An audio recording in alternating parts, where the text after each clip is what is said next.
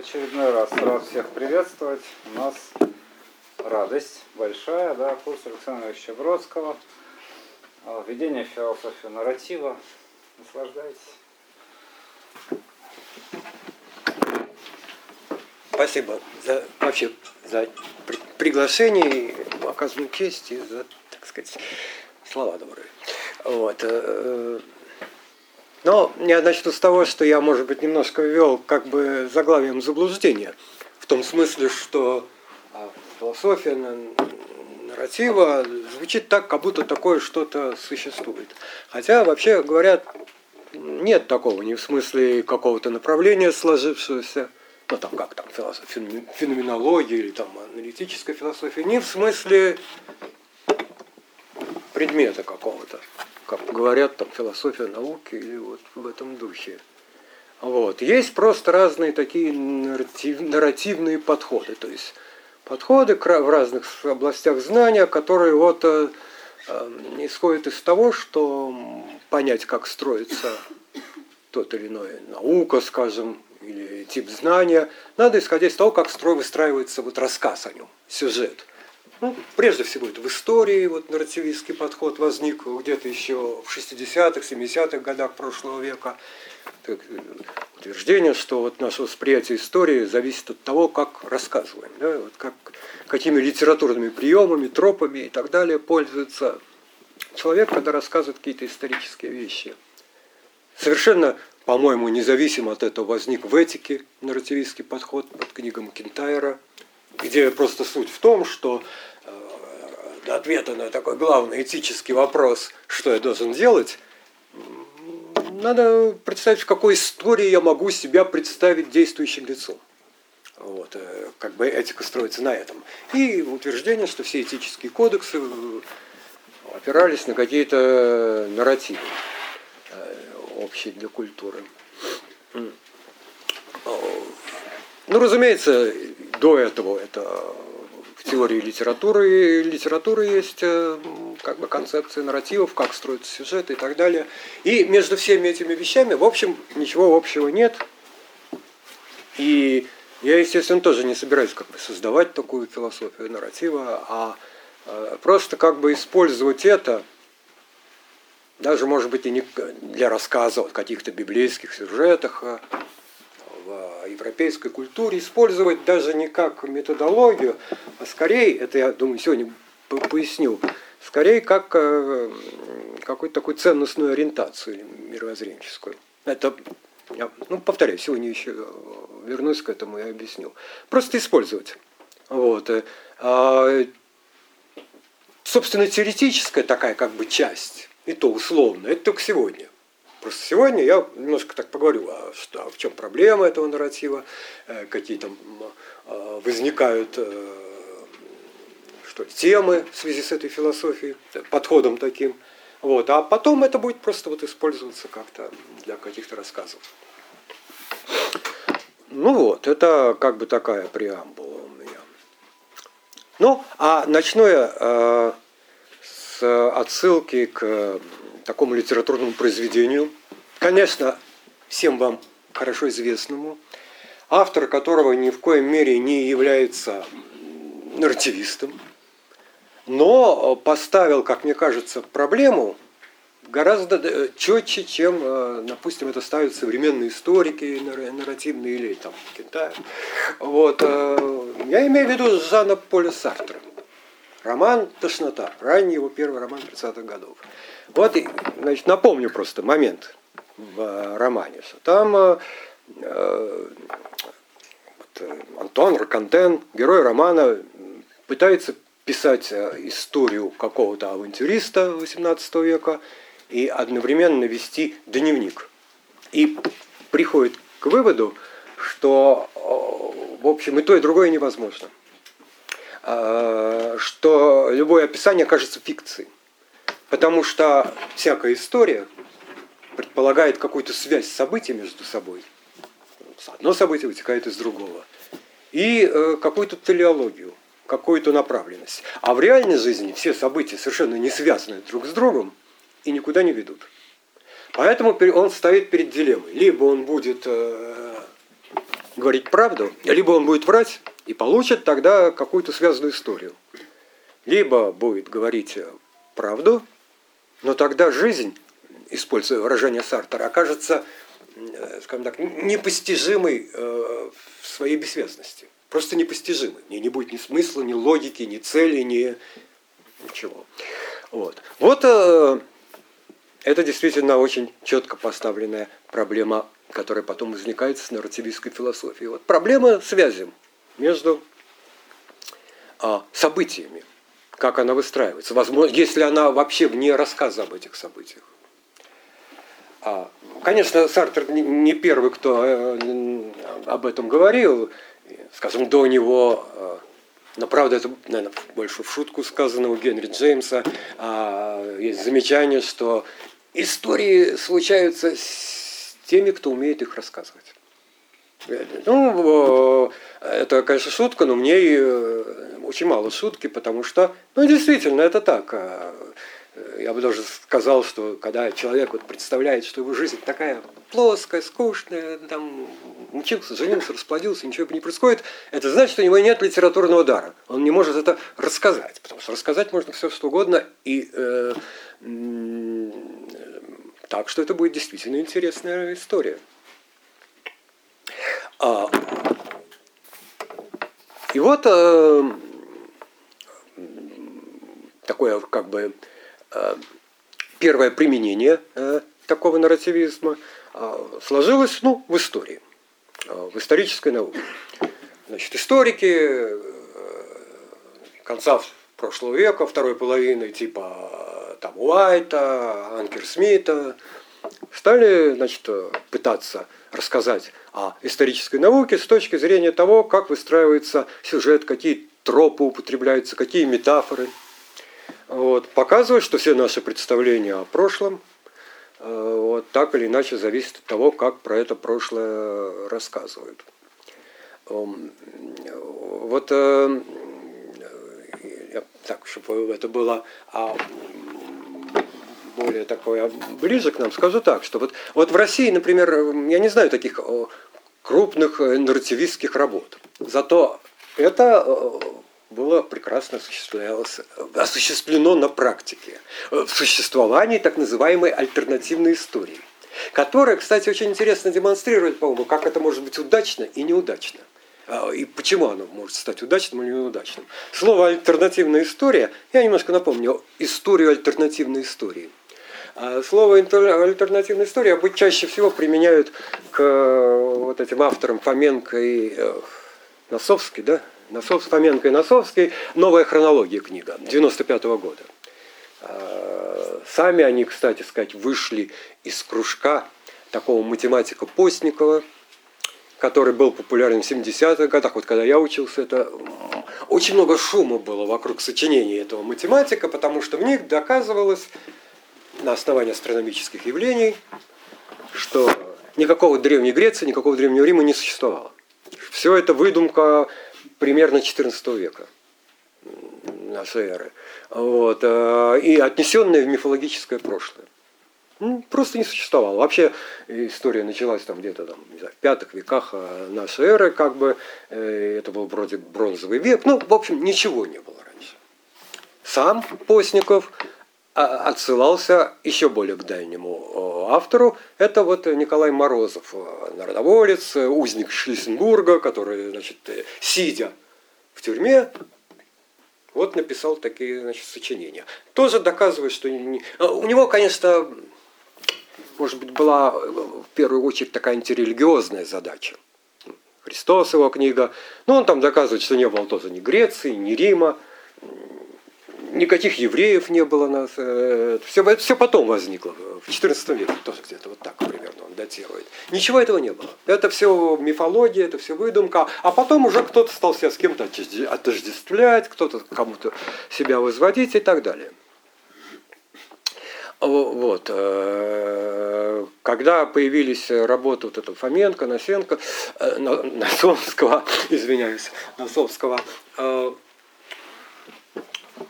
Постников, который тогда еще был жив, э, резко запротестовал. Он стал говорить, что это он не предполагал выдумывание таких историй новых, а что он просто ну, критический, так сказать, подход к тому, что есть. А у тех, кто сделан акцент не столько на критике, сколько на конструировании новой истории. Вот. Но э, а что, вообще рассказал, что это был вот такой семинар э, на Матмехе в МГУ а, по Николаю Морозову, где он был преподаватель, а это два студента, которые к нему ходили на этот семинар, и вот значит, докатились до какого-то такого фантазирования невероятного. Вот. Ну, а что дальше произошло? Дальше можно сказать, что это новая хронология, так когда-то так ярко прозвучав, почти оказалась вскоре забытой. Она, в лучшем случае, она стала таким элементом ну, массовой культуры, что ли. Или...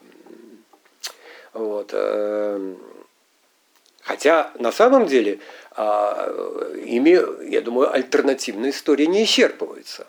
Есть и другие альтернативные совершенно истории, и я поясню, чем они лучше. Ну, например, совершенно альтернативная история была создана э, в 20-х годах 20 века евразийцами. Она действительно была альтернативна. Ведь, э, э, ну, взять хотя бы книгу, классику евразийского, вот этого, евразийской философии «Наследие Чингисхана». Книгу не кого-нибудь, а Николая Трубецкого, крупнейшего лингвиста 20 века. Там ведь утверждается совершенно альтернативная история. Веками э, русская история рассказывалась как то, что была Киевская Русь, потом монгольское нашествие, от которого потом Русь освободилась. Там Куликово поле, Дмитрий Донской, Сергий Радонежский и так далее. Там же говорится, что Киевской Руси Московская Русь никакого отношения не имеет. То было такое западноевропейское государство, которое было обречено в силу того, что отрезано от других. А вот э, Московская Русь – это наследие Чингисхана, это продолжение империи Чингисхана. Изменение произошло только в том, что нужна была какая-то религия, скрепляющая это дело. Вот православие стало этой религией, византийская, больше подошло, чем ислам. Вот вся коллизия как бы такая. Предполагался ислам ханом узбеком, но там не было освящения светской власти, нужного тогда империи. И вот тоже совершенно такая э, альтернативная история. Э, и вот э, она-то, ну, может, тогда она, это все было маргинальным довольно, а потом, как вы прекрасно представляете, казалось крайне востребована. Чем она лучше э, вот, Носовского и Фоменко? Во-первых, тут факты не меняются. Меняется интерпретация фактов, меняется их взаимосвязь. Вот. А во-вторых, найдено ну, применение, идеология. Весь смысл этого рассказа обосновать абсолютную альтернативность Западу. Крайнее такое антизападничество и евразийство. Гораздо более пришедшееся, так сказать, идеологически, чем старое славянофильство, вторичное, там, уходящее в немецкий романтизм э, и не очень пригодное для империи. А вот тут, значит, сработало. А вот Повторяю, потому что не менялись факты и э, вот удачно идеологически сыграл. Теперь, э, что, скажем так, объединяет и вот теоретиков э, нарративизма, и вот э, авторов всяких альтернативных историй? Э, и те, и другие считают, что вообще всяким историческим свидетельствам, хроникам, житьям, эпосу верить нельзя. Потому что всякое хроника, всякое житие, все пишется с идеологической целью. И, как говорят, скажем, эти историки европейские, мы должны вообще, смотря на текст, искать не то, что автор говорит, а то, что он как раз не говорит, не договаривает, что он не досказывает. Потому что как раз там э, заложена вот какая-то правда. Ну, то же самое, кстати, говорят альтернативщики. Э, и евразийцы то же самое говорили. Еще а, на моей-то памяти это был один из важнейших тезисов, э, ну, например, Льва Николаевича Гумилева. Он тоже все время говорил, что надо к тексту подходить скорее с точки зрения, что он э, не договаривает, что он скрывает, а не то, что он сообщает. Потому что сообщает он все что-то такое, что тогда было нужно для легитимации власти или еще каких-нибудь идеологических э, нужд. Кстати, э, Тут небольшое отступление, если позволите. А, вот э, Лев Николаевич Гумилев тоже великолепный образчик исторического нарративизма.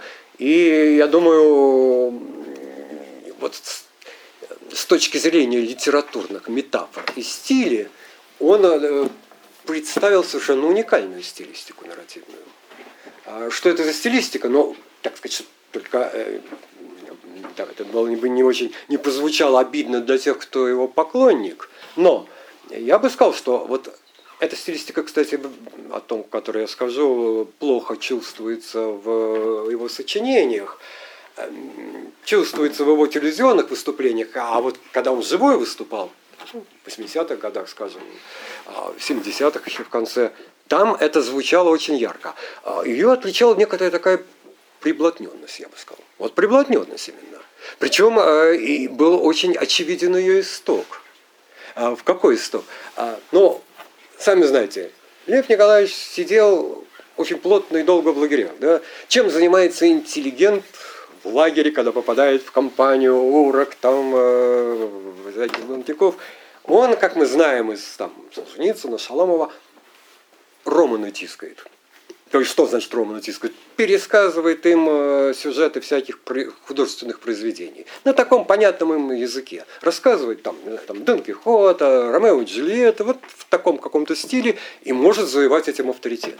Я бы сказал, что стилистика вот Гумилева, как мне она запомнилась, это именно вот такой э, Роман и только там не романы, а э, история. Рассказ истории – но получалось совершенно какие-то другие акценты, другие коннотации. Возникала вот такая довольно альтернативная история. А, вот. Теперь, а, вот я, значит, к тексту надо относиться так, что вот э, что он скрывает. По сути дела, этот подход в истории э, очень похож на какой-то психоаналитический подход. Ну, то есть, вот психоаналитик заставляет там пациенту рассказать историю, ищет, что как раз, что он не говорит в этой истории, и рассказывает ему альтернативную, ну, заставляет его прийти к альтернативной истории, которая, вообще говоря, также мифологична, как это то, что сам про себя рассказывает. А, это, кстати сказать, обратил внимание вот еще Леви Строс, допустим, когда он говорит, что практика колдуна а, в индейском племени практически такая же – как и психоаналитика, только э, ну, колдун рассказывает там про духа, который вселился из-за того-то, из-за того-то, а психоаналитик будет рассказывать вам про Эдипов комплекс и то, и другое мифология. Сработает то, что предложит, что предложит э, разрешающую ситуацию для больного. Вот разрешит как-то то, что его мучает. Ну, вот, потому психоанализ, говорит, Леви Строс, говорит, и не работает сейчас, потому что уже не верят, не разрешает эту проблему. А колдун, его метод работал э, безотказно, потому что ему абсолютно верили. В общем, предлагает э, вот такой подход. А, и э, тогда возникает вопрос, а как вообще обстоит дело с такой вещью, как истина? А что вообще истина? Ну, тут надо так сказать. Вот эти теоретики нарративизма, а, они все, в общем-то, как бы дети эпохи постмодернизма, и поэтому в духе вообще этого, так сказать, явления на истину наезжают, скажем так. Ну, наезжают, они в нее не верят. Они, э, например, Анкер Смит, вот просто это последнее, что мне читал, а, в очень классика нарративизма, в очень, я бы сказал, сумбурной, слабой, самой противоречивой книгой истории тропологии, не чит, плохо читаемый, с повторами, с противоречиями, но, в общем, говорит о том, что это вопрос бессмысленный, вопрос об истине для историка. Я как бы не думаю, что это так. Вот. А, то есть даже совершенно убежден, что что касается конкретных фактов, то могут быть либо истинны, либо ложны, и об этом можно спорить, и это можно доказывать. А, так сказать, спор, доказательство в истории а, вовсе не бесполезное дело. А, из этого другое следует. То есть факты, конечно же, есть. История может быть наукой. И э, истина там в традиционном понимании, как соответствие мысли действительности, э, конечно, присутствует. Э, тут другое. А другие следствия из этого нарративизма вытекают. Ну, первое, скажем, следствие такое, э, что... Ну, первое очевидно, что суждения о фактах могут быть истинны или ложны, они имеют какое-то значение, то есть, ну, логики значения истинности или ложности, э, соответствуют действительности или не соответствуют. Ну, а э, смысл у них может быть абсолютно любой. Ну, к слову, напомню, что э, и в семиотике, и в логике значение и смысл различают. Да? Значение то, чему соответствует, смысл те характеристики, которые даются в этом. Вот. И уж тем более разный может быть смысл, если в него, если это имеется в виду какой-то ценностный смысл. А, вот, например, а, как говорил Поль Валери, что нет ничего более глупого, чем мысль о том, что история может преподносить какие-нибудь уроки. Почему? Да потому что из любой истории, абсолютно из любой ситуации, можно извлечь какой угодно урок. Ну, то есть любую мораль и любую политику. Это э, любая ситуация историческая реальная, фактическая, содержит в себе возможность извлечь из нее любую мораль, прямо противоположную, любую политику. Так что, но это очевидно. Но есть другой, вот этот более важный момент, который следует из альтернативной истории.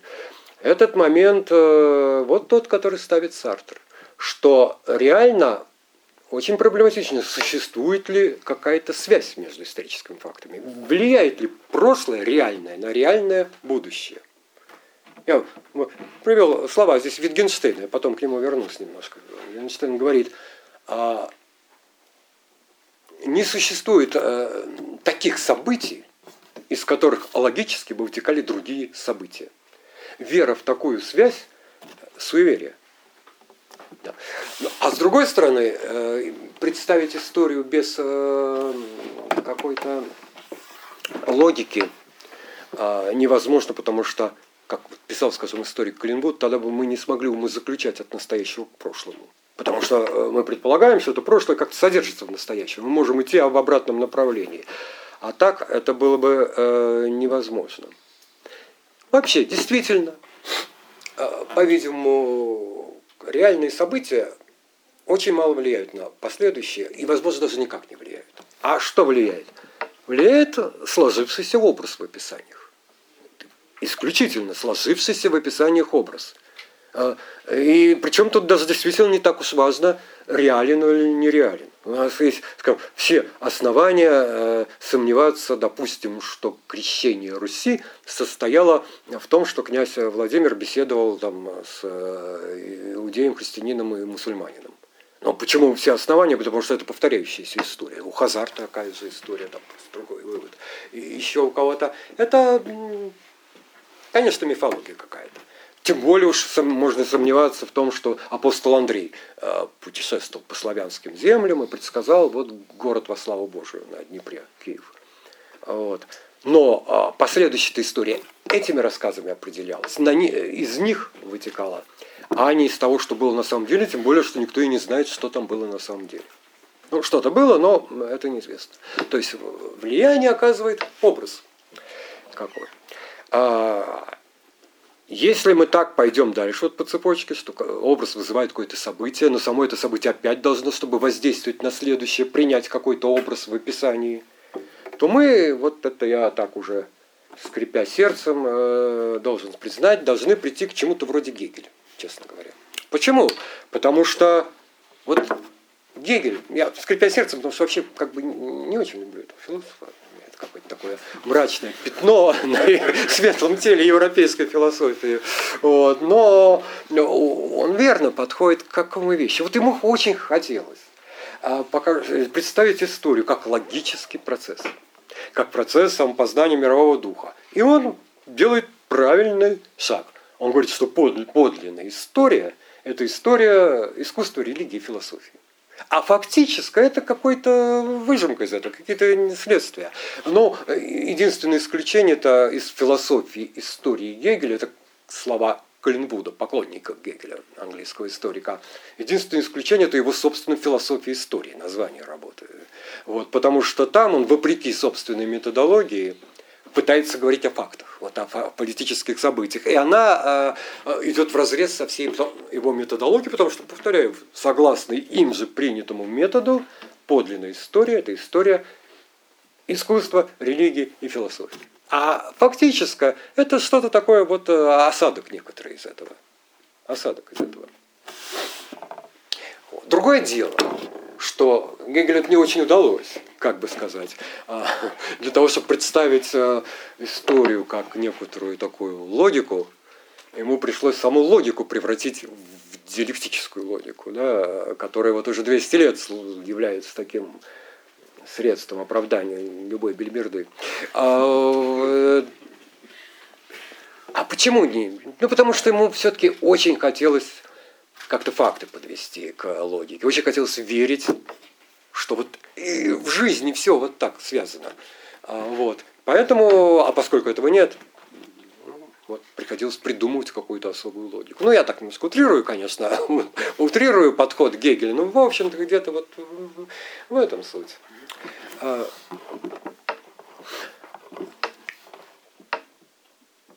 ну, э, итак, э, вот мы через историю как бы приходим к такой уже, по сути дела, антологии. И вот тут теперь я, так сказать, как бы обобщая вот этот нарративистский подход, уже уходя от э, истории, собственно, э, хотел бы другую литератора, писателя сослаться. Я имею в виду на другой роман, которым, ну, может быть, менее известный, чем то, что я ссылался в начале «Тошнота Сартра». Это роман э, Витольда Гомбровича «Космос».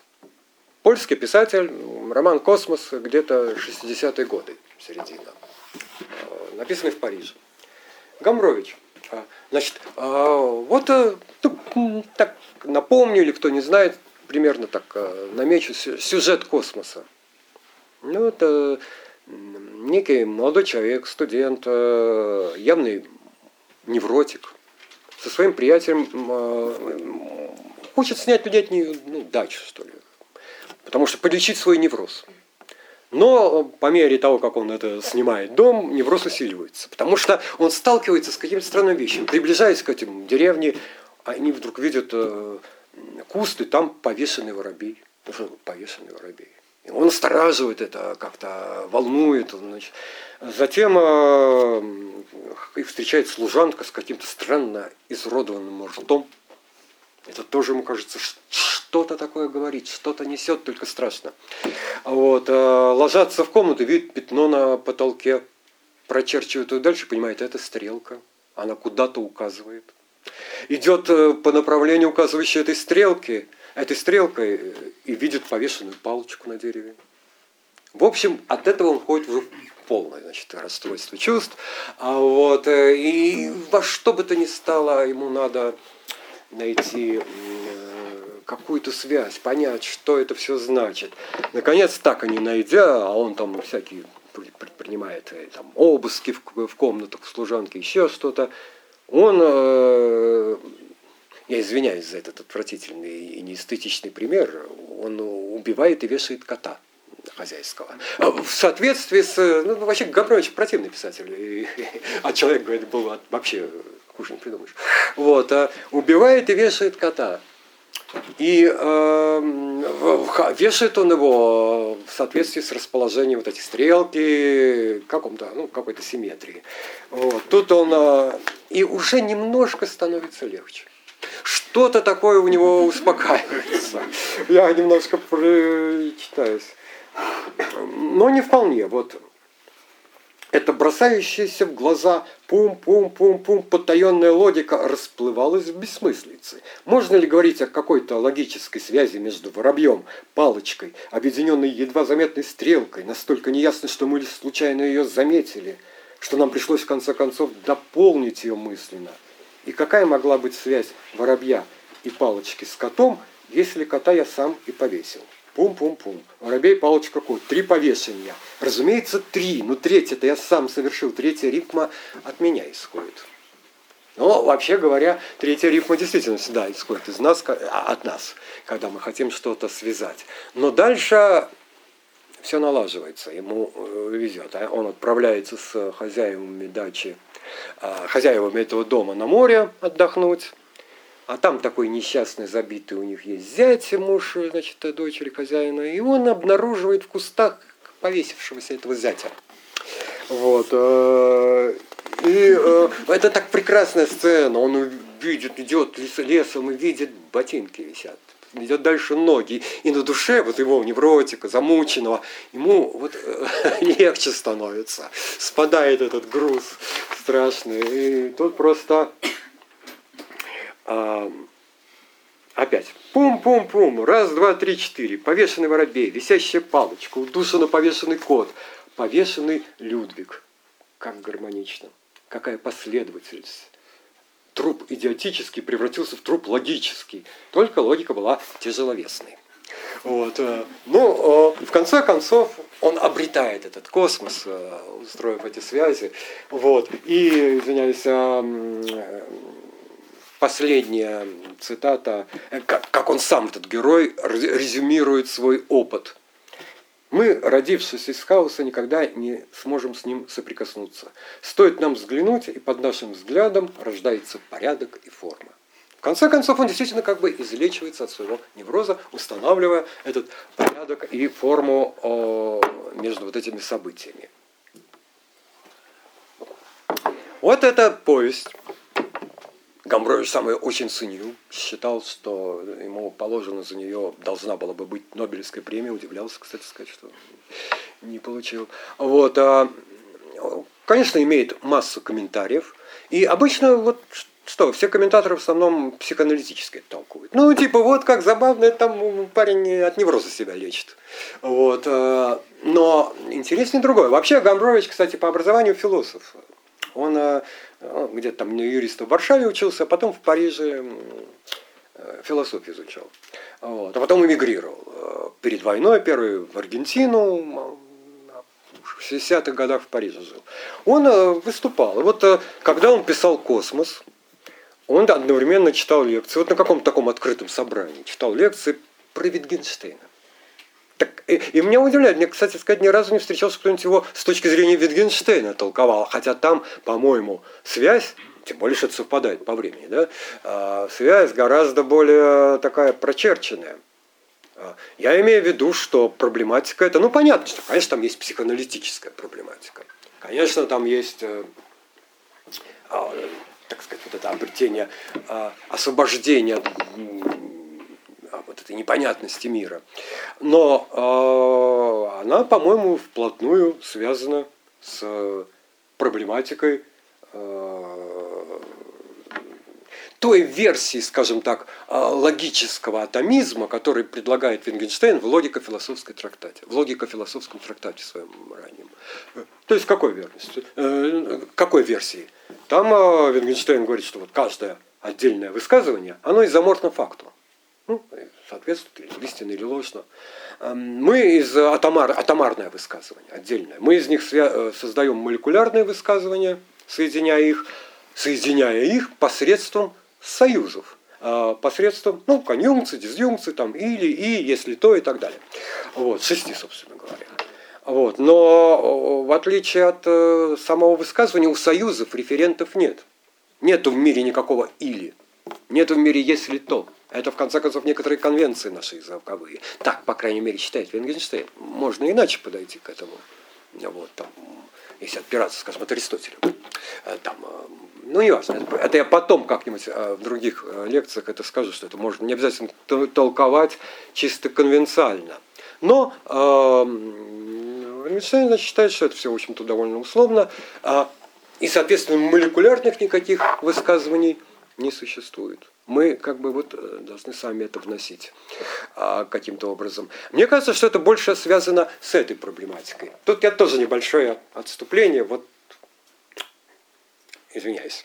Я, конечно, не мог, я почему извиняюсь, вот, э, не, не- не из-за отступления, а за то, что, конечно, я обратил внимание, что вы параллельно начали читать э, курс «Апология предметности». Вот. Я очень обрадовался этому, потому что мне поначалу показалось, что вообще, да не поначалу, наверное, что вы что-то прям противоположное будете сейчас говорить. чем я. Вот, э, я даже подумал, что я неудачно назвал это философия ведения, философия нарратива. Надо было бы назвать это апология э, союзов или апология связок. Потому что если учесть, что они не имеют референтов э, никаких, да, то это все равно как апология беспредметности было бы. Мы как бы читаем два таких параллельных э, курса.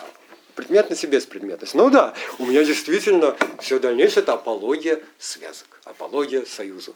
Как э, вот, ну, вот, значит, мы ставим проблему через э, Гамбровича. А, ну теперь, далее. А, вот э, помимо союзов, о которых мы значит, сейчас говорили, есть еще один, скажем так, знак препинания, который крайне важен в нарративах, без которого, в общем, нарратив э, никогда не состоится. И мне сейчас об этом важно поговорить, потому что дальше у нас, как там, библейский сюжет будет сплошь про это постоянно повторяться. Я имею в виду такой замечательный знак, как точка. Вот точка. А, как говорил Исаак Бабель, ни один кинжал вам не пронзит сердце так, как в нужном месте поставленная точка. А, вот. а, Мы с школы знаем предложение, это языковое выражение, выражающее законченную мысль. Все надо закончить. Если мысль не закончена, она не имеет смысла. Вот. И в этом э, случае я хочу еще тоже обратиться к одному писателю, правда, в данном случае не к, к его интерпретации другого произведения. Это ну, довольно очень, так сказать, любимом мною э, эссеистской книге Милана Кундера «Занавесь». Есть э, такой фрагмент, он называется «Эстетика смерти». Там э, он ра- рассматривает Анну Каренину. И вот Анну Каренину, вот в частности последнюю сцену, ее самоубийство. Что он там говорит? И, ну, верно, вот он э, по- повторяет Толстого, ход Толстого. Э, Анна не собиралась себя убивать. Она едет э, на вокзал э, встречать Вронского. Но пока она едет, у Толстого ее все время преследует какое-то невероятное отвращение к миру. Она все видит в ужасном каком-то свете. Она видит сначала какого-то грязного мужика, потом она видит какую-то уродливую женщину, мысленно раздевает ее и ужасается ее уродству. Затем она напротив нее какой-то ребенок противный бегает, напротив нее садится какая-то пошлая пара. Ее мутит от всего. Вот. И вот она выходит на перрон, слышит шум приближающего поезда, и вот тут она вспоминает, что начало ее романа с Вронским было ознаменовано э, смертью железнодорожника под поездом. И она вот тут понимает, что ей надо сделать, что ей надо поставить символическую точку. Вот. И в последний момент, когда она уже собирается броситься под поезд, она испытывает какое-то, ну, приятное чувство, скажем, вдруг. А Там сказано у Толстого, что она испытывает что-то вроде того, как будто она входит в теплую ванну. Вот приятное чувство. Мир как-то опять засветился чем-то. А, она ставит. А Кундера здесь э, очень хорошо говорит, что это вообще замечательный прием. А, Толстой делает Анну Каренину своим соавтором. Он ее делает соавтором, он, э, она сама придумывает конец романа, э, символический конец, и э, связывает историю в единый нарратив. Ставит вот эту самую важную точку, которая пронзает. А, э, ведь и действительно, почему Анна видит мир уродливым? Потому что вся ее история у любви развалилась. Это э, там Вронский, как ей кажется, ее не любит, сына она потеряла, дочь Вронского она полюбить не может, э, в общество ей не вернуться. Все, это вот буквально как в переводе Пастернака у Шекспира, распалась жизнь связующая нить, как мне концу ее соединить. Там, кстати, у Шекспира в английском, я не буду приводить, это позориться произношением, но я хорошо помню эту фразу, там нити нет. Там, но, но там идет речь о времени. Там Связь времен. А? Связь времен. Связь времени. Распалась связь времен. Это у Лазинского, наверное, перевод. Распалась связь времен, и что сквернее всего, мне предстоит соединить как-то его, как-то так у него. Вот. Э, Там время вывихнулось, черт возьми, и я рожден, кажется, его выпрямить как-то. Как-то вот буквально будет так перевод. А, вот. э, Ну да, распалась связь. И она видит все вот в таком свете. Между прочим, а, на сто процентов, конечно, м, Сартер не имел э, ни в виду какую-нибудь Анну Каренину с Толстым, но ведь э, от того, что у него не получается связанность, герой же видит мир как бы таким, каким он есть вне этих нарративов. И он ему тоже представляет отвратительной мерзкой жижей, которая вызывает тошноту, которой даже сказать ничего нельзя. Вот. А Анна Каренина видит, что за такое. Вот она видит эту э, жижу Рокантена, скажем так. Она видит э, бессвязный, отвратительный, э, не- необработанный нашим языком, разумом мир. И вот он, э, предметность такую. Вот, э, э, вот эм, а, Итак, э, из всего того, что я сейчас сказал, вытекает как бы вот понимание, ну, что ли, как мне кажется, некого значения вообще вот литературы как таковой. Я абсолютно, э, ну не, не то, что абсолютно убежден, я, мне всегда казалось интересно по- попробовать, но я, я, конечно, это не осуществлю никогда, потому что это слишком надо быть знающим, и, но э, показать, как история философии вот, и в ее развитии всегда была вторична по отношению к каким-то нарративам. Вытекала из каких-то э, повествований, сюжетов, э, ну, например, там э, можно показать, это неоднократно делалось, что вся такая классическая античная традиция Платона Аристотельская вытекает из э, нарративов гомеровских, из э, мифа, по крайней мере, в платони, платоновской форме, в аристотельской. А, Понятно, что средневековая философия – это рефлексия над нарративами, которые предлагает нам Библия. А, Думаю, что вопреки распространенному мнению, не столько классицизм в литературе сформирован просвещением да, и его установками, сколько наоборот можно показать. э, Просвещение родилось из классицизма, из такого нарратива, который предлагали классики. А, Думаю, что даже так, что вот так в XIX веке возникший возникшие в XIX веке социология и психология, тоже были во многом, да не во многом, а обусловлены э, вот этим психореалистическим романом, объясняющим реалистически неудачный термин.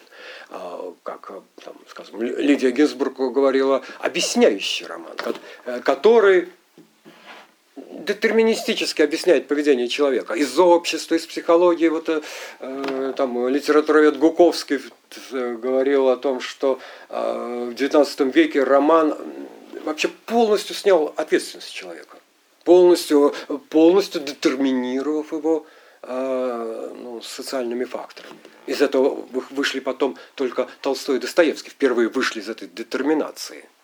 19 века, а так, Бальзак, Стендаль, там человек либо продукт общества, либо исторической энергии выражения. Ну, в общем, он с- создается этой историей. Вот.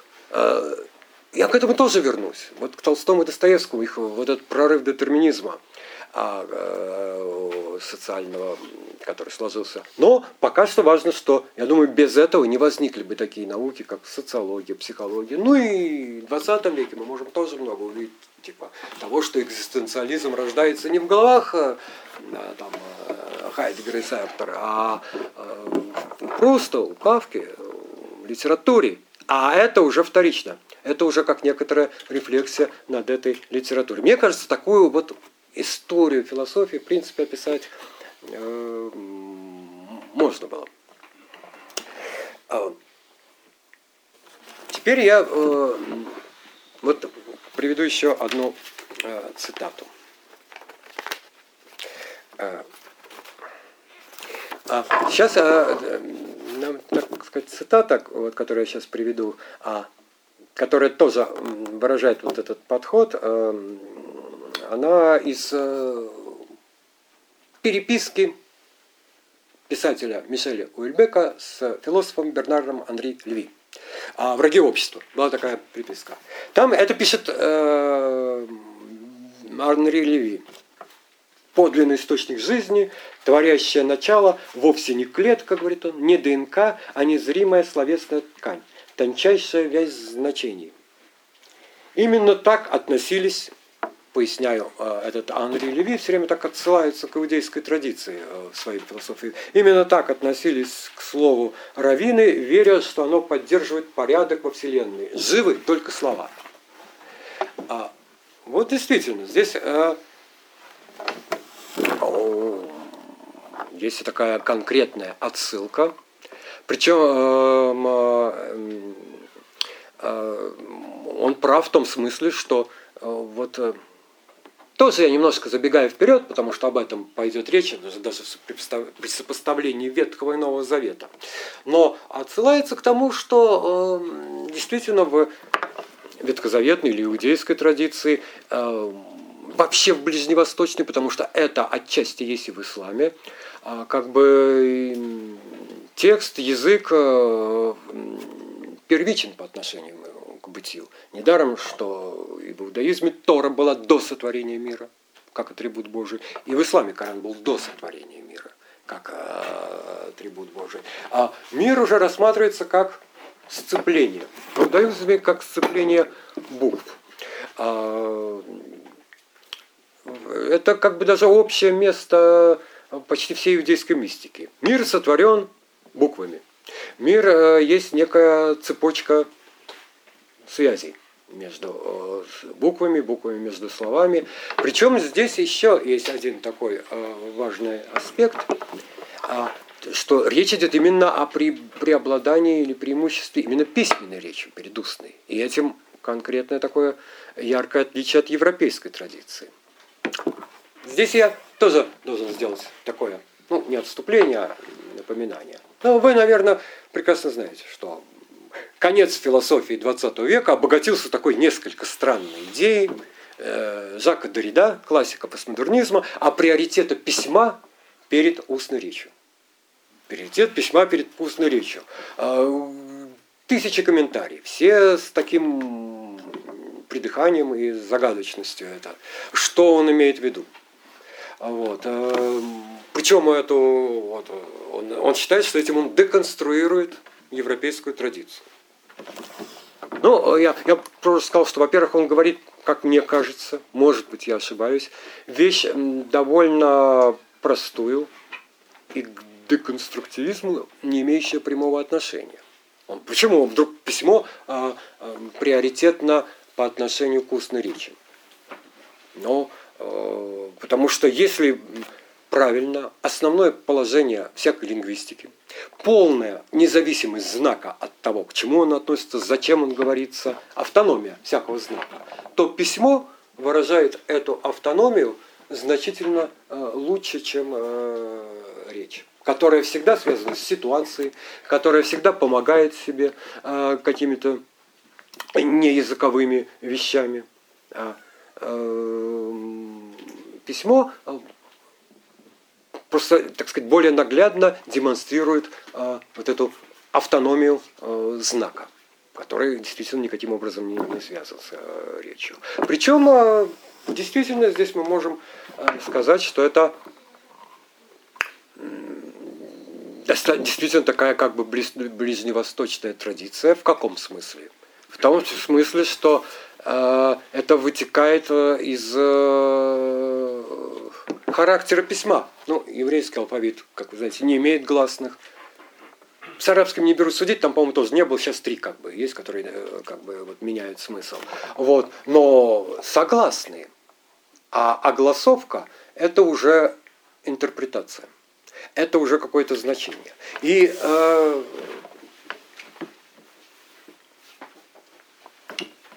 вот как бы сказать, э, если вот представить себе, ну, я не буду опять говорить об исламе, но, скажем, иудаизм и христианство, то а, Ну, представляете, что, скажем, а, основа христианства – молитва. Основа иудаизма – чтение, ежедневное чтение Торы. А христианином можно быть, в общем-то, никогда не держав в руках, что и было тысячелетиями. Миллионы людей никогда не держали это в руках. Им даже не разрешалось, но они были христианами. В иудаизме этого невозможно, потому что чтение – это и есть, собственно, общение с Богом. Вот. А с другой стороны, в христианстве само произнесение имя божественного а, является а, непосредственным путем соприкосновения с Богом. В иудаизме а, произнесение тетраграмматона, четырехбуквенного имени, должно повлечь смерть. Потому что а, это уже проинтерпретировать имя. Главное имя Бога непроизносимо. Но написание у него есть. Это четыре буквы. Тетраграмматон, четырехбуквенное имя. То есть традиция изначально ориентирована на исключительно э, вот, э, написанное письмо. И э, я тут тоже зачитаю одну цитату. Это стата из каббалиста XIX века. Ладно, не буду его называть. А, э, каббалист XII века пишет.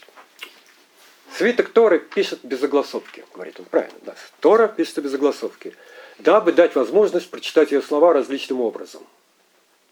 Ибо буквы без огласовки имеют по несколько значений. Из них можно извлечь несколько искр. По этой причине нам заповедано не ставить огласовок в свитке Тора, ибо значение каждого слова меняется в зависимости от огласовок. Однако, будучи огласованным, слово имеет только одно значение. Соответственно, без огласовки эти слова можно читать по-разному, извлекая из них множество скрытых смыслов. А, вот любопытно, что Дорида, когда говорит о европейской, а Дорида противопоставляет это все, хотя так м, не очень а явно ссылаясь на традицию, противопоставляет европейской традиции, идущей от Платона, где устная речь всегда э, ставится как нечто приоритетное. Ну, знаменитый фрагмент Платона, где говорится о том, что вот живая речь, она всегда может себя поддержать, она всегда может себя защитить, а в отличие от письменной, которая только и нужна как помощник а, для памяти в старости, говорит Платон. Вот. Так вот, э, м, Дорида называет это почему-то вот эту устную традицию логоцентризмом. Э, э, Почему лого? Почему логос? В слове логос нет никакой отсылки к э, звуку. Почему это логоцентричное? В принципе, его логика рассуждения такая же, как у этого каббалиста. Она логоцентричная, потому что она привязывает к какому-то одному смыслу. Вот. А ограничивает возможности смыслов.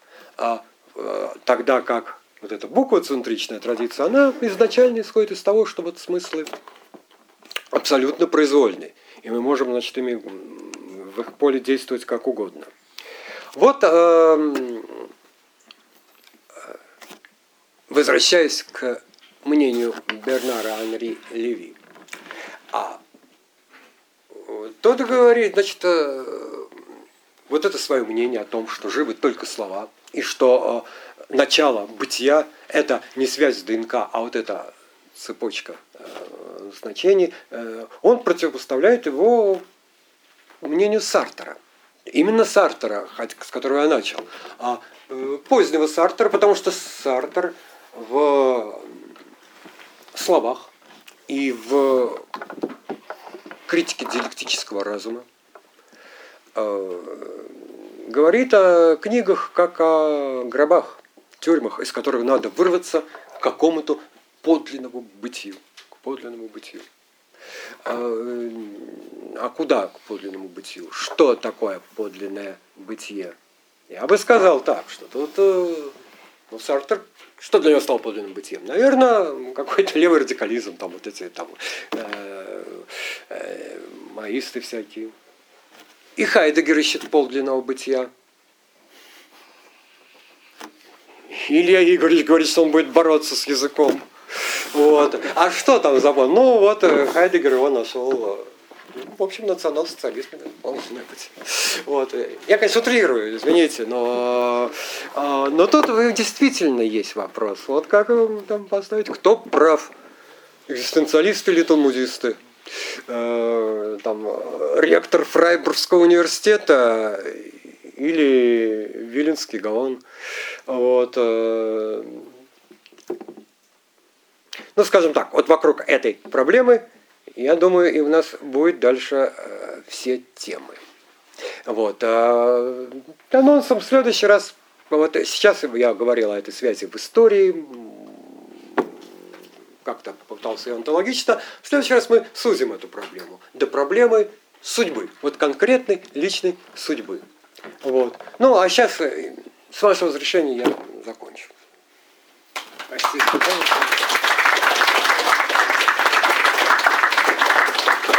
Может быть, подождите, может все-таки какие-то вопросы? Скажите, пожалуйста, Да. а все-таки по поводу ислама, какое место он занимает, если Коран принципиально согласовками пишется? Просто вы упомянули Ближний Восток, как бы как Я не берусь здесь судить, это я только понаслышке знаю.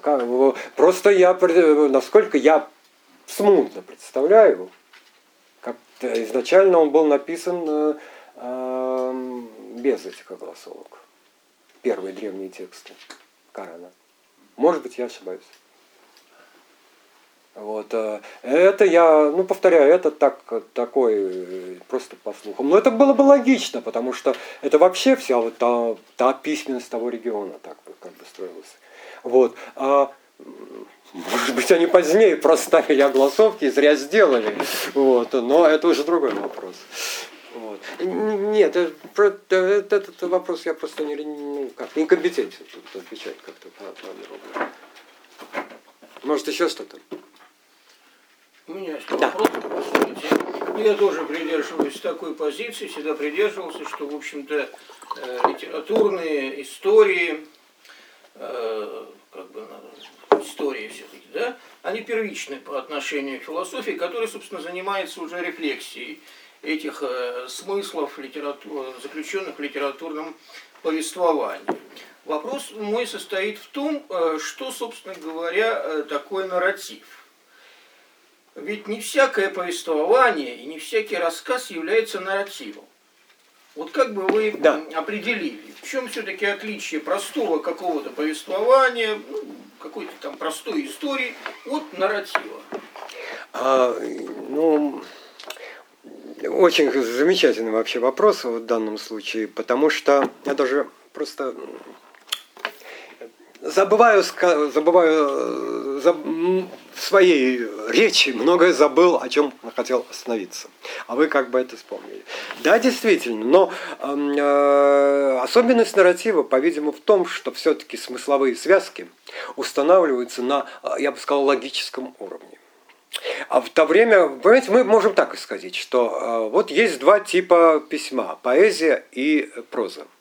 Это не важно, что дело в том, что сама проза может быть исключительно поэтична. И тогда а это будет о том, о чем вы говорите. То есть без отсу, там не будет отсу, присутствовать какой-то выраженный нарратив а, в рассказе, например. Да? А, вот, тогда мы можем говорить это поэзия. Чем отличается поэзия от прозы вот, э, в таком широком смысле? Тем, что все-таки поэзия ищет связки на лингвистическом уровне. Поэтому она непереводима, поэ- так сказать, в чистом виде никогда. А проза прекрасно переводима, потому что она ищет эти связки на чем-то другом.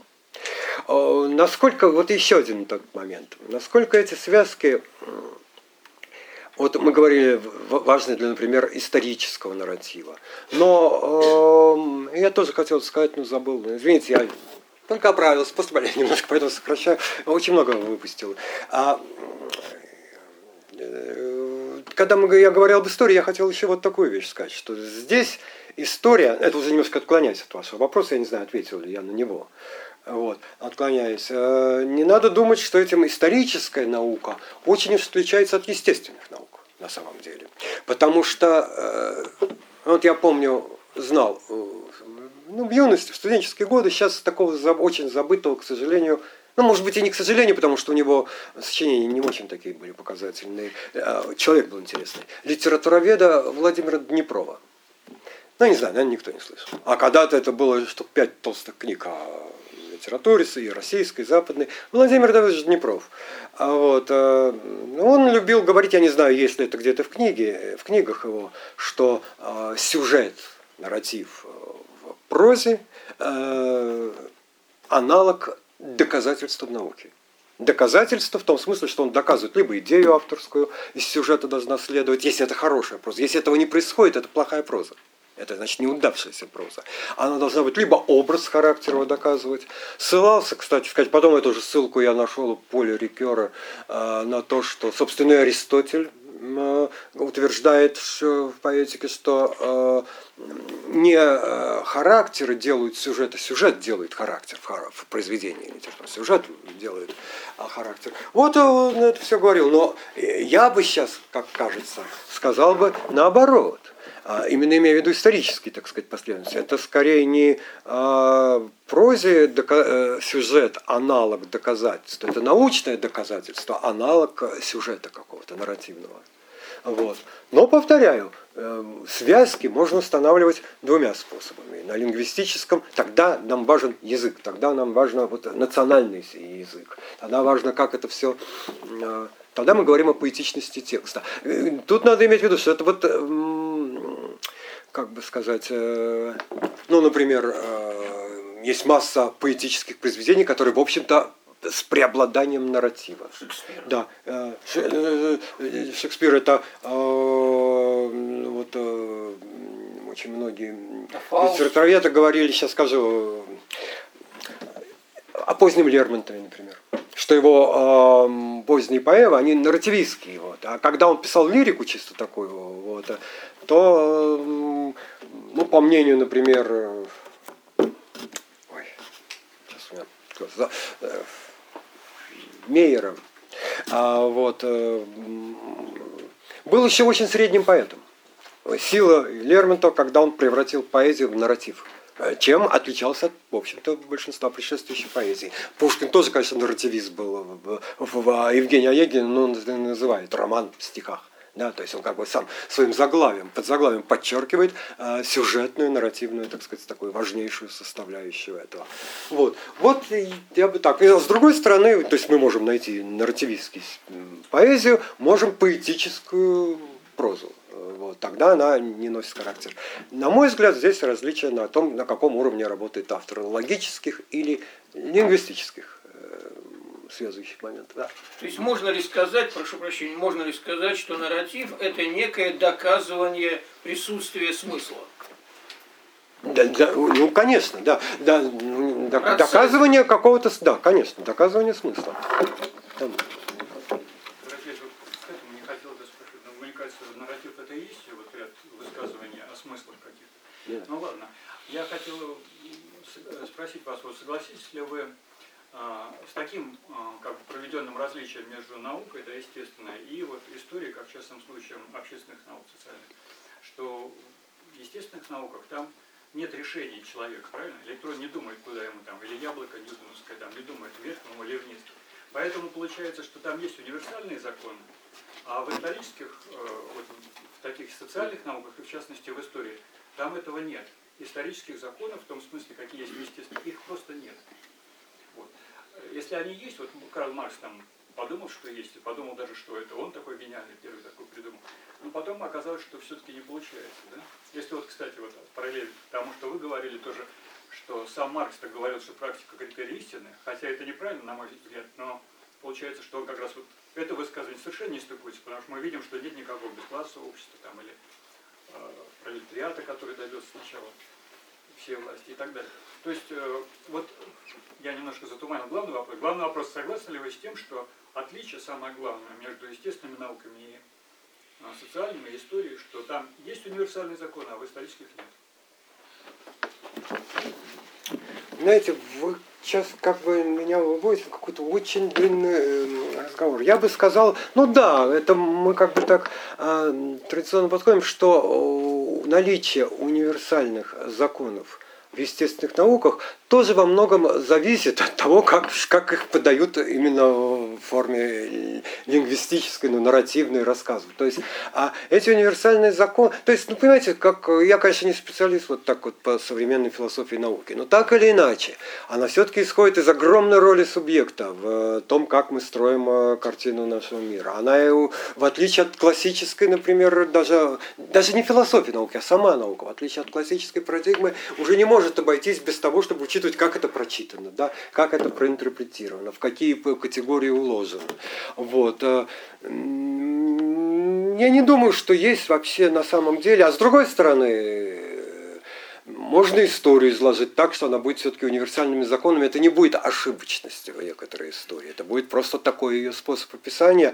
А проверка этого способа описания, ну, насколько он работает, прак- не практика, а вот насколько он ну, работает для понимания или решения каких-то задач объяснения прошлого. Я не, вообще не, не, не, очень а, уверен, что есть какая-то такая принципиальная непроходимая грань между там, естественными науками и гуманитарными. Тут грань, э, я извиняюсь, может быть это прозвучит обидно, но пускай это будет прежде всего самая кри- критика. Я бы, я, э, я бы сказал такую вещь. Вот, эм, грань, э, различия между, ну я повторяю, может возмутиться, э, можете возмутиться. Я считаю, что различие между естественными научами и гуманитарными науками проистекает из различия э, носителей этих наук, а не самого предмета знания. Так уж случилось, что в XIX веке, когда был такой, в XX веке, бурный взрыв э, естественно-научного знания, произошел некоторый отбор. Лучшие, наиболее способные умы шли в естественные науки. Более посредственные шли в гуманитарные. Вот э, ради бога. Это было именно так. И э, когда в 60-х году, годах 20 века проводилась э, оценка коэффициента интеллекта, то это стало наглядным, а он намного выше у физиков и математиков, чем у любых гуманитариев. Вот. А философ я уж не говорю. Вот. Это, все было так. Ну, понимаете, может быть, я утрирую немножко, но в этом тоже есть правда. Был какой-то отбор. Вот был начале, конце 19 века лучшие, наиболее способные, наиболее такие проницательные оказались в сфере естественных наук. Произошел некоторый отбор. Ну, э, повторяю, отношу это прежде всего вот в свой адрес. Ну, нет, ну просто чтобы это как-то так. Вот. А в, в самом предмете, ну тут спорно, потому что я думаю, что в конце концов это забудется, такие наши принципиальные различия, как раз на где-то на нарративных каких-то подходах. И, ну, потому, это вот надо бы, тут какой-то можно было бы так обсудить с более специалистом, чем я, в, в области естественных наук, насколько вот там все зависит э, от рассказа, от субъекта, от метафоры. Вот, э, вот у нас, а, да, кстати, ну вот меняет. Станислав Сергеевич Гусев, да, у него же целая книга о роли метафоры на естественных науках была. М, а, Замечательная книга, которая показывает, какое огромное значение имеют тропы, о которых вот сейчас так много пишут историки, для именно естественного научного э, понимания, а не только исторического, гуманитарного. Ну, Но в физике уже давно доказано квантовой, что присутствие наблюдателя меняет результат эксперимента. Просто присутствие наблюдателя. ну да, я просто не... А уж изложение истории, краткие курсы ВКПБ, Ну да. или история КПСС, или еще что-то, это вообще меняет историю сегодня как таковую. Ну, да, и, да. И политику. Вот, вот я тут ругал книгу э, вот эту Анкер Смита. А она еще, кстати, не интересна, потому что он берет мало примеров. Но вот э, у него все, два примера берет. А, Метафор таких. А, Маньеризм и холодная война. Вот. Ну, как- какой маньеризм, как он не поясняет, как он применяет к истории, что надо считать маньеристской историей. Да? Но холодная война, думаю, да, он там, он там э, отчасти прав, хотя тоже не очень это ясно разъясняет. Он говорит, что то, что мы так и называем определенный да, этап в истории, э, не просто меняет наше понимание, а делает сейчас историю. Потому что если это война, метафора такая, то значит есть победитель, побежденный, если есть победитель, из этого масса чего вытекает. А ведь можно было бы как-то иначе, метафори- миной метафорой, передать это э, событие, и тогда и результат был бы, может быть, иной. Иначе бы мы это воспринимали, не воспринимали бы все эти отношения как победа-поражение, поражение-победа. Вот это. Тут уже пошло вот это работа этой метафоры на будущее, на, на- на непосредственный исторический процесс. Я бы так. Да. Э, Насколько я понял, я, конечно, может, ничего не понял в этом вопросе, но логика нарратива сводится к такому постулату. Э, Лучше верить в ложь, чем ни во что не верить. Нет, а я, я такого не имел в виду. Я такого, ну понимаете, для чего лучше? Для чего? Вот я, понимаете, я, я, конечно, для такого не имел в виду. Что лучше верить в ложь, чем а, это самое. Хотя, если иметь в виду какие-то, ну, не знаю, политические цели, идеологические, ну, есть, например, знаменитая фраза а, Ренана, вот, автор «Жизни Иисуса», э, э, в книге «История еврейского народа» он пишет э, «Будущее за теми, у кого не рассеяны иллюзии», имея в виду иллюзии относительно прошлого. Имею в виду иллюзии. То есть какие-то вот, э, кто живы, у кого живы эти иллюзии относительно своего прошлого, вот, э, тот и творит будущее. Так это, не так, э, ну, да так, наверное, в общем. Отчасти так. э, Ну, тут не- из вашего вопроса очень понятно, для чего лучше. Для жизни, для личной жизни, для науки. Для науки, наверное, нет. Для политиков, безусловно. Потому что, э, ну, как бы, да. А, верно ли сказать, что нарративу присуще неотделимо понятие нарратива времени? Понятие времени. Времени. Да. Ну, слушайте, вот, э, извините, приходите на следующую лекцию, я с этого начну. Но я просто не могу сейчас есть свой собственный хлеб на дальнейшее. Я именно с этого начну, времени, именно начну. А, я, в- есть прекрасный пассаж об этом у Флорен... Сейчас, у Флоренского. Вот в столпе утверждения истины есть прекрасный пассаж от рассуждения о том, что везде рок и а, имеет смысл и судьбы, и речи, э, да, как в русском языке, и в то же время это временные измерения, потому что рок это год, там, э, польском, украинском там, и так далее. Вот. Я с этого хочу начать следующую тему про судьбу. И прямо буду отвечать на ваш вопрос. Вот Вот прямо буду отвечать. вопрос, Да. Что и поскольку время необратимо, то все это сразу начинает, а, оказывается нагружено а, какой-то э, рассуждениями, может быть, не явными, а нравственности. Тоже вопрос хороший, да, но это немножко, да, а, а, я тоже про это хочу. Но в каком смысле, вот э, в каком нравственность? Вот э, тут, конечно, вот есть знаменитый вопрос, например, да, а, повторяемый многими схоластами, а потом э, и шестом, там, может ли Бог делать бывшее не бывшим, да? Бывшее не бывшим. Вот может ли Го- Господь сделать то, что было, чтобы не было? Вот, э, так вот, э, Ответ э, такой вот чисто те- теологический, в общем-то, как мне представляется, звучит, должен звучать так, может, но никогда не станет это делать, потому что это нарушает нравственный порядок мира. Это нарушит нравственный порядок мира какой-то, от- ответственность за все, что мы сделали. Вот. И, на- ну, конечно, не- сказать, что не может, это было бы немножко противоречие в определении через определение понятия Бога. Ну, вот так. Вот. Ну, э, вот да, вы сейчас задаете те вопросы, которые я с удовольствием. э, Вот на вторую часть вашего вопроса, это, наверное, там, ну, через пару лекций как раз таких вещах говорится. А можно сказать, что в современной политике э, нарративы играют как бы важнейшую роль, чем когда-либо в истории политики? Ну, не думаю, что важнее, как, чем когда-либо.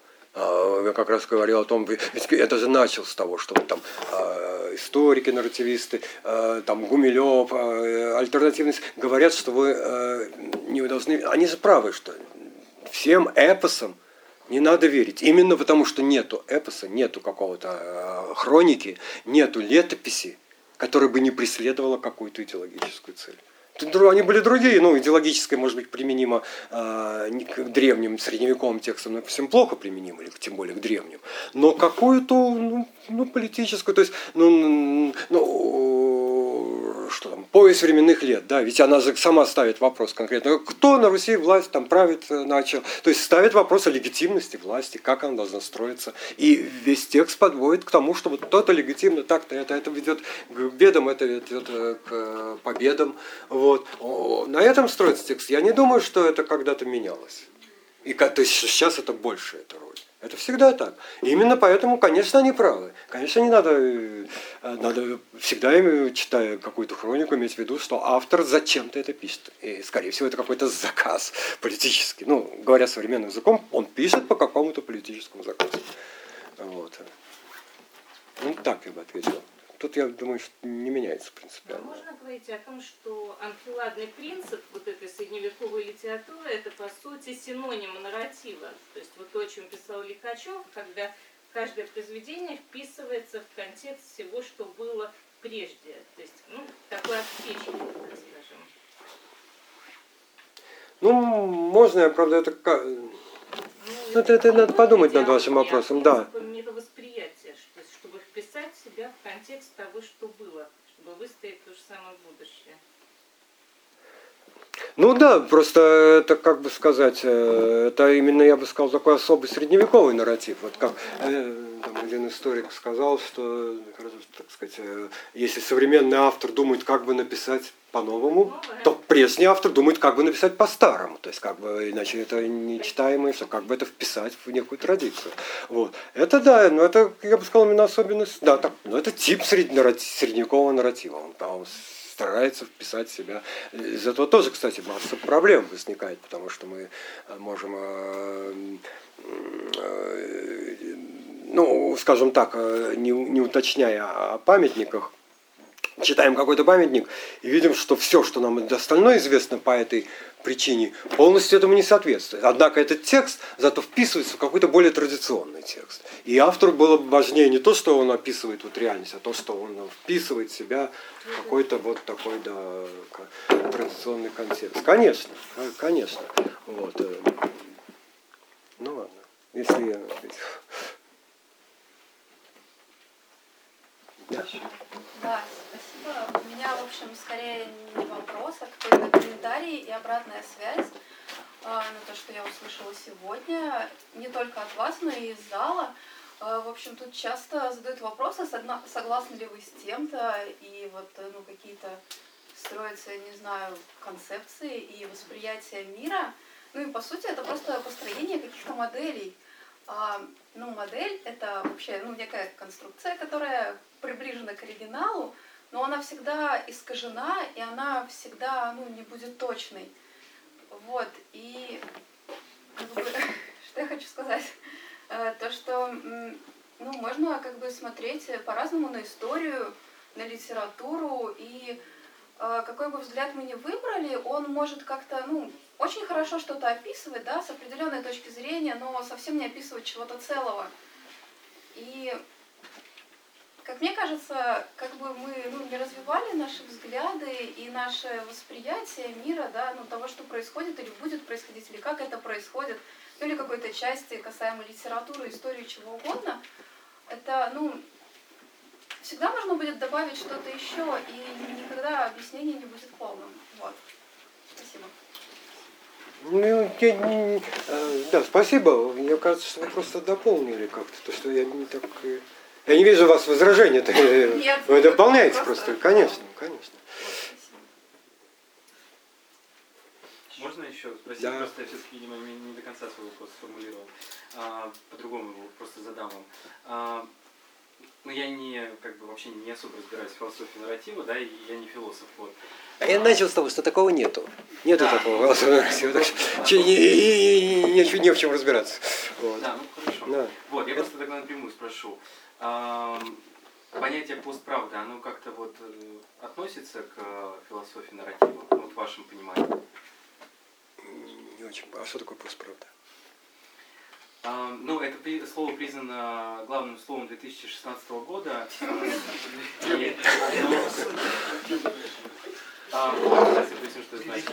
То есть оно как бы непосредственно относится к политике с точки зрения того, что сейчас политика строится вот не на фактах конкретных, да, а на как бы определенных вот как раз таки нарративах, которые апеллируют к эмоциям там избирателя, к примеру, да. Избирателю не важны факты, которые говорит там будущий кандидат, а, ему важны те эмоции, которые вызывают истории, которые рассказывает кандидат, и, соответственно, он выбирает там этого кандидата. Ну, там, пример с Трампом, да, к примеру, в Соединенных Штатах Америки. Вот, а, поэтому я хотел просто узнать по поводу вот этого понятия постправды. Ну да, нет, конечно, это так я просто хотел бы так думаю, что это как бы в некотором смысле всегда так. э, Вот. э. А Тут э, да, я бы сказал, что тут может быть так можно немножко сместить проблему, что там к эмоциям. Это мне тогда надо вспомнить, на кого я ссылаюсь. Я на кого-то ссылаюсь, но сейчас не вспомню, на кого я ссылаюсь. Вот, что вот нынешний такой политический, скажем, э, дискурс, вот риторика, да, она немножко строится иначе, чем это строилось в прежние века. То есть там сейчас важно не привести убеждение, убедить в чем-то, а как бы вписать себя в кого-то. Ну, то есть э, сделать себя э, выразителем, ну, как бы, как- какого-то группы, как бы уд- удачность политика, это насколько он себя впишет в какой-то вот, ну, коллективный контекст. Я забыл, это из каких-то современных риториков, может быть, это, это Перельман, ну, не помню кто. Вот, э, вот, э, может быть, вот такой сейчас какой-то крен в тот, что это можно расценить как э, постправду или такой игру на эмоциях, а не на каких-то, на фактах. Мы и так говорим, что это не на фактах, не на аргументах, скажем, не на сюжетах, не на том, что это что-то доказывает. Что сейчас э, политику важнее в своем вот этом самом выступлении, в своем ораторском искусстве, э, как бы вот э, привязать себя как к кому-то, вот, а не убедить, скажем так. Поскольку действительно одно из как бы таких правил риторики, что человека можно убедить только в том, в чем он хочет быть убежденным. Да? Это, это железно. Человек может убедить только в том, что он хочет быть убежденным. Вот. Под конец я вам расскажу. У меня был один приятель, вот он закончил по логике, покойный уже, к сожалению, он э, занимался риторикой, да. Это было 80-е годы, конец, а тут начались вот перестройка, и тут какие-то выборы появились, и вот, значит, а он как-то так создал себе такой имидж знатока современной европейской неориторики, вот, э, дискурса. Его стали приглашать во всякие там партийные организации. Как- победить? Вот как победить? Он говорит, «Не, это невозможно, это не, не- не- нету таких рецептов. Я вам могу гарантировать, ну, 2-3 процента. Вот. а, Дело не в том, что вы как-то построите хорошо свою речь, как-то убедите. Дело в том, как вы вот сейчас пишете с личностью своей а, э, контекст каких-то ситуаций, а не вашими а, аргументами, отсылками.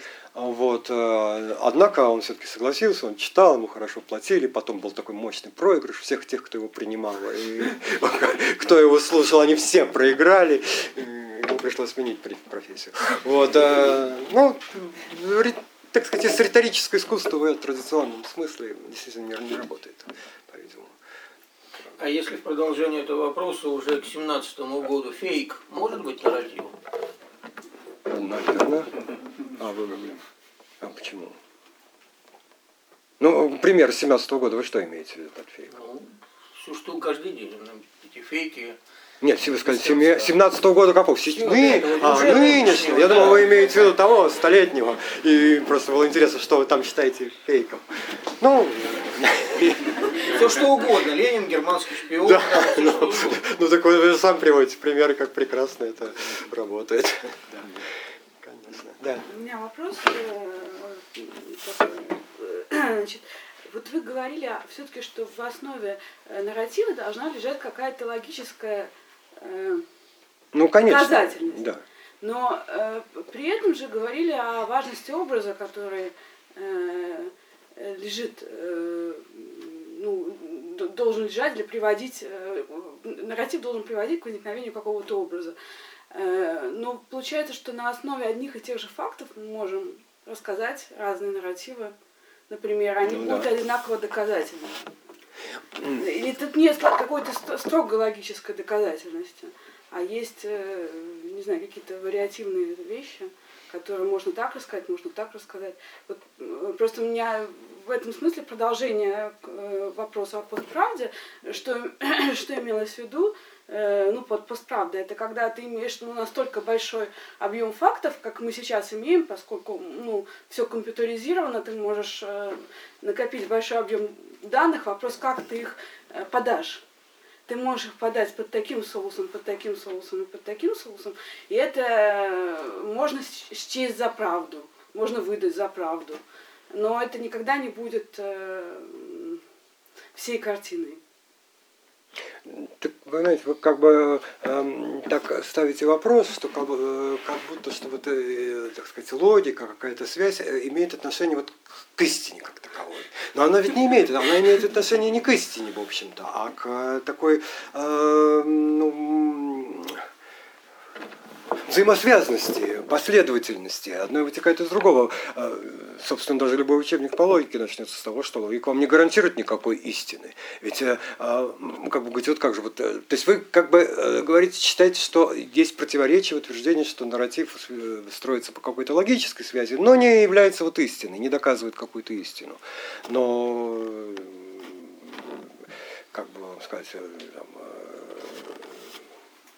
все коровы летают, стол корова, и он летает э, логически безупречно, хотя это явно не истина. Да. Логика не гарантирует истинности. Истинность гарантирует вот то, что за словом. Вот, и как раз превращение вс- всего. А мы делаем метафору, потому почему она э, как бы, ну, тут по-разному можно толковать ее важность для логической связи. Но, по крайней мере, если иметь в виду, что всякая такая, ну, допустим,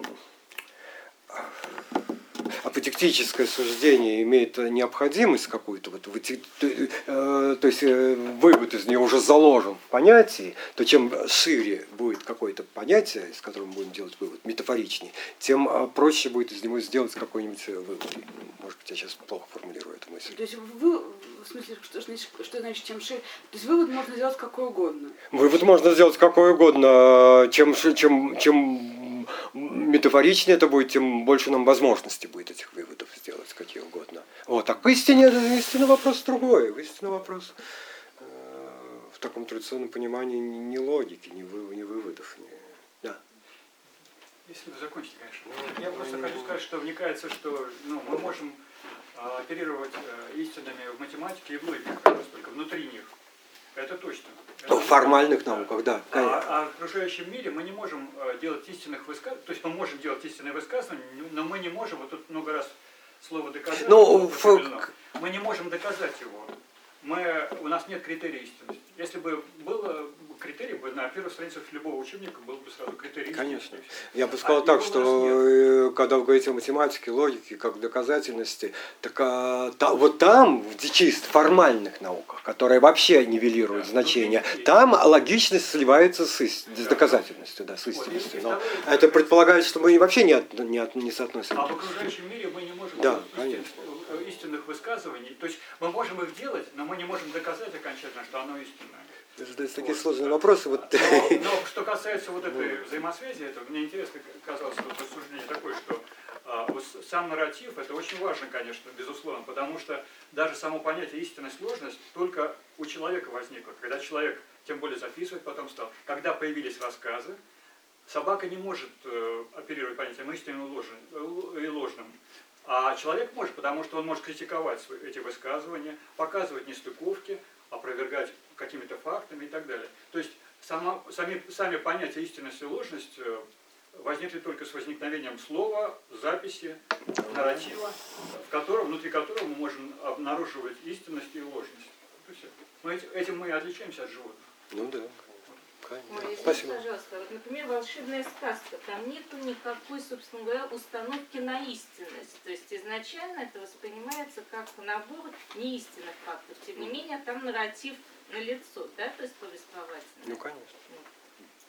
Поэтому с истиной вообще нарратив, мне кажется, не особо ну, сочетается.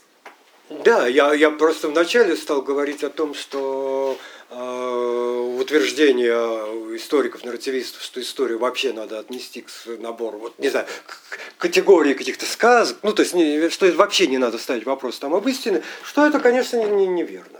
Что каждый конкретный факт, понимаете, вот э, там, в 17 году, сто лет назад, была монархия, ее не стало, ну чего, и это факт, наверное, это истина. Вот, а вот уже так сказать, какой из этого там э, вывод можно сделать ценностный, это, сами знаете, что это можно десятками пр- прямо противоречащих э, способов истолковать смысловой какой-то характер этого.